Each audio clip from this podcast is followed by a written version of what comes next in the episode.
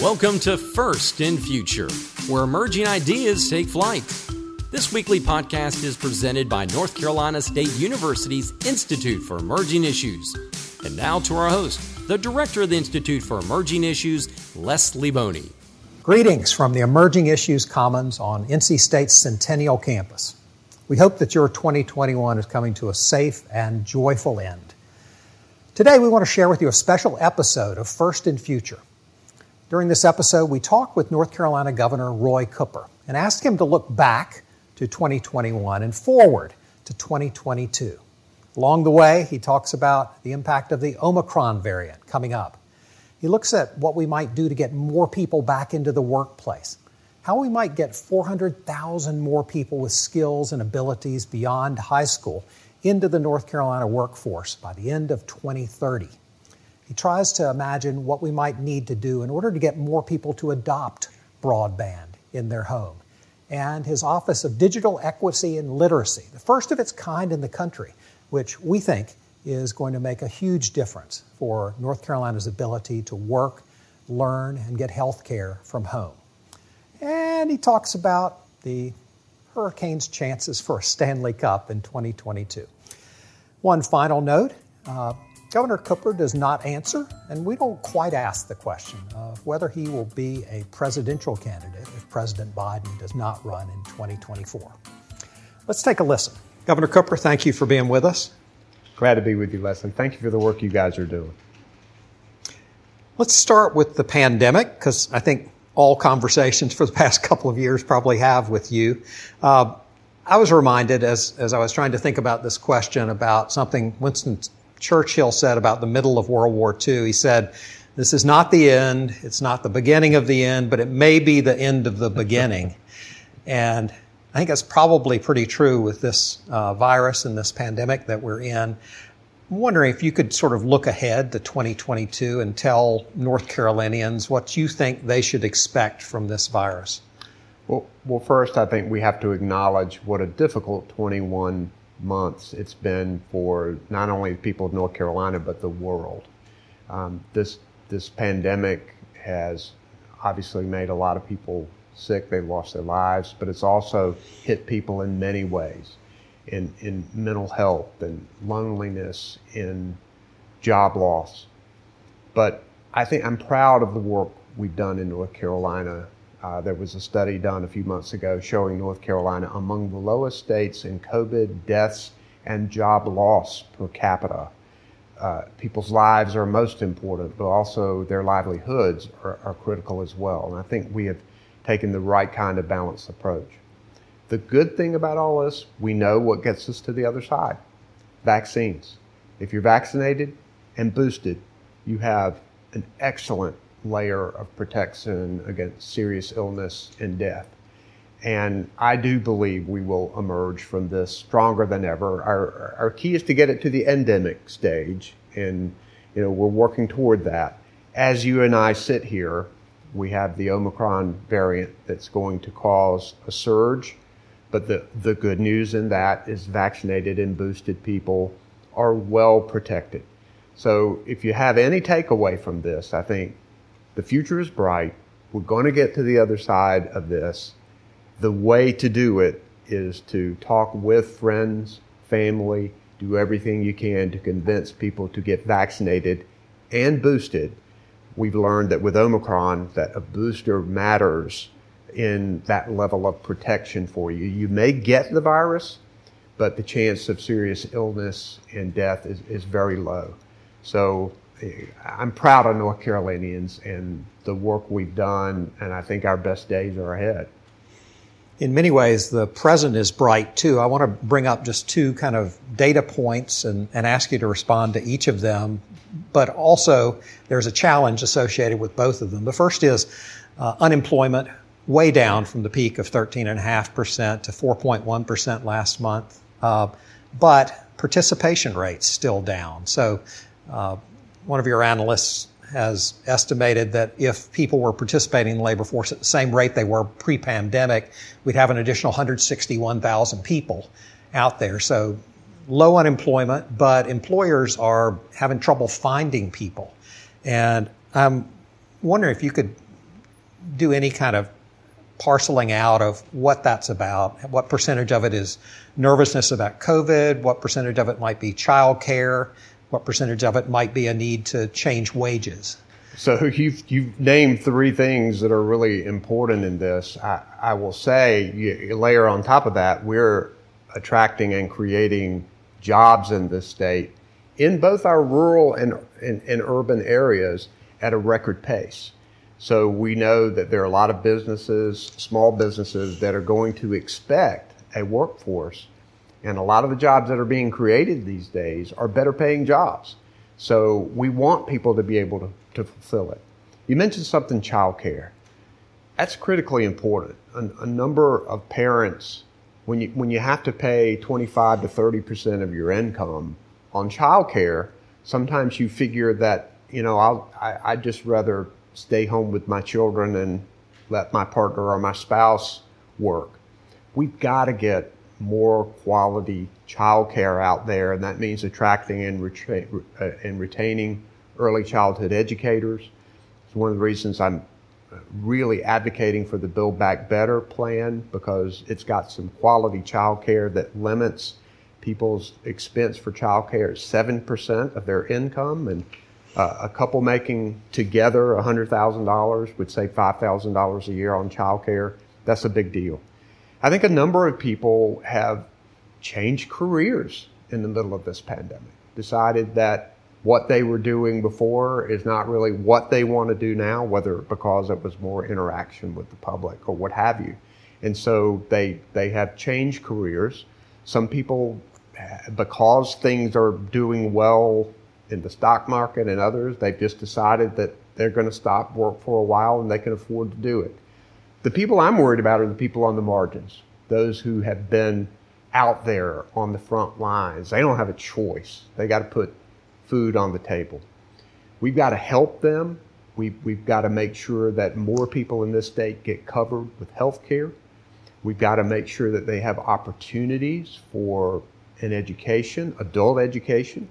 Uh, you and I were talking about it before we went in here that uh, we've promised to have uh, 2 million more adult North Carolinians with a post secondary degree or t- credential in the next decade. So we've got to make sure our community colleges and our universities are available for people to be able to get these advanced degrees.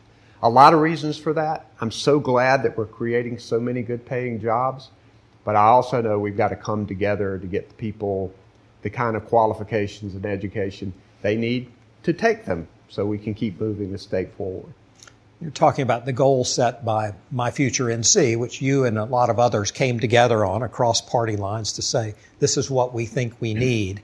And one of the findings they have is that if we don't do anything about it, we're going to be up to 400,000 people short yep. by 2030. And uh, this budget that you signed invests a lot in increasing the capacity of NC State and UNC Charlotte and NCA&T to educate more engineers, but clearly there's a lot more work to do there, and a lot of it's probably going to involve retraining adults and providing other opportunities for them to get there.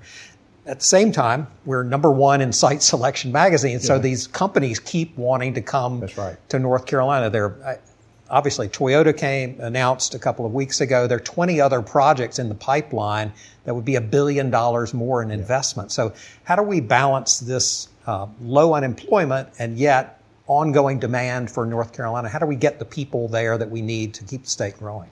So I was proud of this bipartisan budget that I was able to sign.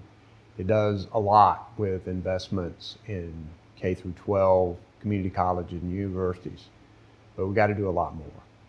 And when you talk about being potentially 400,000 people short, a lot of that is related to the affordability of being able to get the degree or credential that they need. One of the things that I've advocated for that this budget did some of, but needs to do more of, is scholarships for people, our finish line grants, which help people who are almost finished with a degree or they and they run into some financial problem, whether it's a car repair or childcare or medical bill, helps them get across the finish line and get that degree. uh, more investments and scholarships to help those people on the line. A lot of these adults that we want to get trained for these new jobs have to work and go to school at the same time. And not only is that sometimes tough on time, it's tough to afford it. So we need to provide more financial assistance to try to help get them there. And of course, continuing to support our community colleges and universities so that they can have good teachers, professors, the curriculum being more flexible and adaptive to the kind of jobs of, of today and tomorrow that we know are coming and rapidly changing. It's exciting to think about, but it's also challenging because we got a lot of work to do. UNC System got in this budget nearly $100 million to expand a new online learning program that they have called Kitty Hawk that I think would go a long way toward helping adults who don't want to necessarily quit their jobs uh, and may live in a rural area get that kind of brush up on their education that they need in order to get there. How important do you think it is to build off of the potential of say medium sized cities? We see a lot of growth in North Carolina coming to Charlotte and the Triangle not as much to the rural areas, 51 out of 100 counties losing population, including Nash and Edgecombe. Uh, is there a play that we can make maybe with this new uh, online availability and the increasing availability of broadband that might particularly apply to the mid-sized cities that uh, could be kind of anchors for the regions that they're in? One of the things I'm most excited about in this budget that I signed that was augmented by American Rescue Plan and the infrastructure legislation passed uh, in Washington is that we now have the funding to connect every household and business in the state to high speed internet access. That is something that we've always wanted to do. Now we have the funding to do it. So we have to remember that it's not just the fiber and the connection it's also about people being able to afford to connect, to have the devices to connect, and to be able to have the literacy to, to know how to do it. And we see a lot of our communities on the margin, communities of color, rural communities who are not connected and who do need help. And I've established in my Department of Information Technology an, an office of diversity and excuse me, equity and digital literacy to pay attention to those things. And, and I've encouraged our internet service providers to uh, apply, get their customers to apply for this emergency broadband payment, which supplements them being able to get online. So when you think about the university going, taking this ambitious online education on. I think it's the right thing to do. In fact, this pandemic, you always try to find the good things in the bad. And one thing this has done, it's flung us at least 10 years into the future. And part of that is what education is going to look like. So I'm glad that our universities are going to be on top of that. But I'm even more glad that we're going to be, get, be able to get our state connected and get people learning online getting health checkups and, and, medical care and mental health, substance use disorder treatment online, and and being able to to connect small businesses in these medium-sized cities, in rural communities, to global markets, and it, it's exciting. You're a little modest there. This Office of Digital Equity, Equity and Literacy is the first in the nation yes. like it, and uh, there is as part of this budget, a little north of $50 million that you have to work with to move this forward, which is not as much as the amount for access, but it, it is an important commitment, I think, that you're making to digital equity and literacy. And I think, one of the one of the nice things about it is that it recognizes there is a two part process. There is access, but then there's got to be affordability and literacy. And those two things together. Can you just talk about the value of that pairing and, and what, yeah. what that additional availability might do for North Carolina. You have to be intentional about what you do. And right now we've got about 73% of our households connected. We want to get that, that up to 80% across the state, but we want to get to 100% for families that have school children because we know how important that is. And we see, just as you would expect, just in health, as in healthcare and in other areas, that in our communities of color, in our Hispanic households, the connection rate is lower. So we realized that part of getting our state connected is not just the hardware, but affordability, people getting some help in connecting, getting devices that they may need to be connected, and, and making sure they learn how to do it. And this office is going to be laser focused on that. It's going to be work, working with community leaders, faith leaders, and others to bring awareness of this and to get people connected. It, it, it's going to be positive for our state. It's going to help our economy, and it's going to help people prosper more. You're coming into year six of your governorship, uh, three years, three full years left. And I'm wondering what you think still needs to get done. Yeah. What is, what is out there that is, has been elusive to you? Well, we have to get more people covered with health insurance. When you have more than a million North Carolinians who don't have access to health care, who don't have health insurance, most of them working, there's something fundamentally wrong with that. Uh, as much as I believe that the good far outweighed the bad in this budget, and I'm excited to have signed it, still didn't expand Medicaid. And that has to be on the agenda as we go into the new year, making sure we press the yes button, get all of those federal dollars down here. We don't need state tax dollars to do this. And you have a lot of everyday working people who may be working two jobs and because they work each part time, they don't qualify for health insurance, or it may be a small business that can't afford to provide health insurance, or it may be a worker who's making a little bit too much to be able to get Medicaid right now, but not enough to qualify for federal subsidies under the Affordable Care Act, and they're stuck in this donut hole. And there's over a million people like that in our state. We have to close that gap. This budget did a little bit, but not nearly enough. The second thing is, is we still have work to do to ensure that every child in the state gets their constitutional right to a sound basic education. And we, we have to focus on the whole child. We have to, to, and I was able to use some of the governor's, what we call the, the GEER funding that we got from the federal government to do more of this. But, but we need more counselors and psychologists and school nurses. We need more teacher assistants. We need to make sure that we, we attract and retain good educators.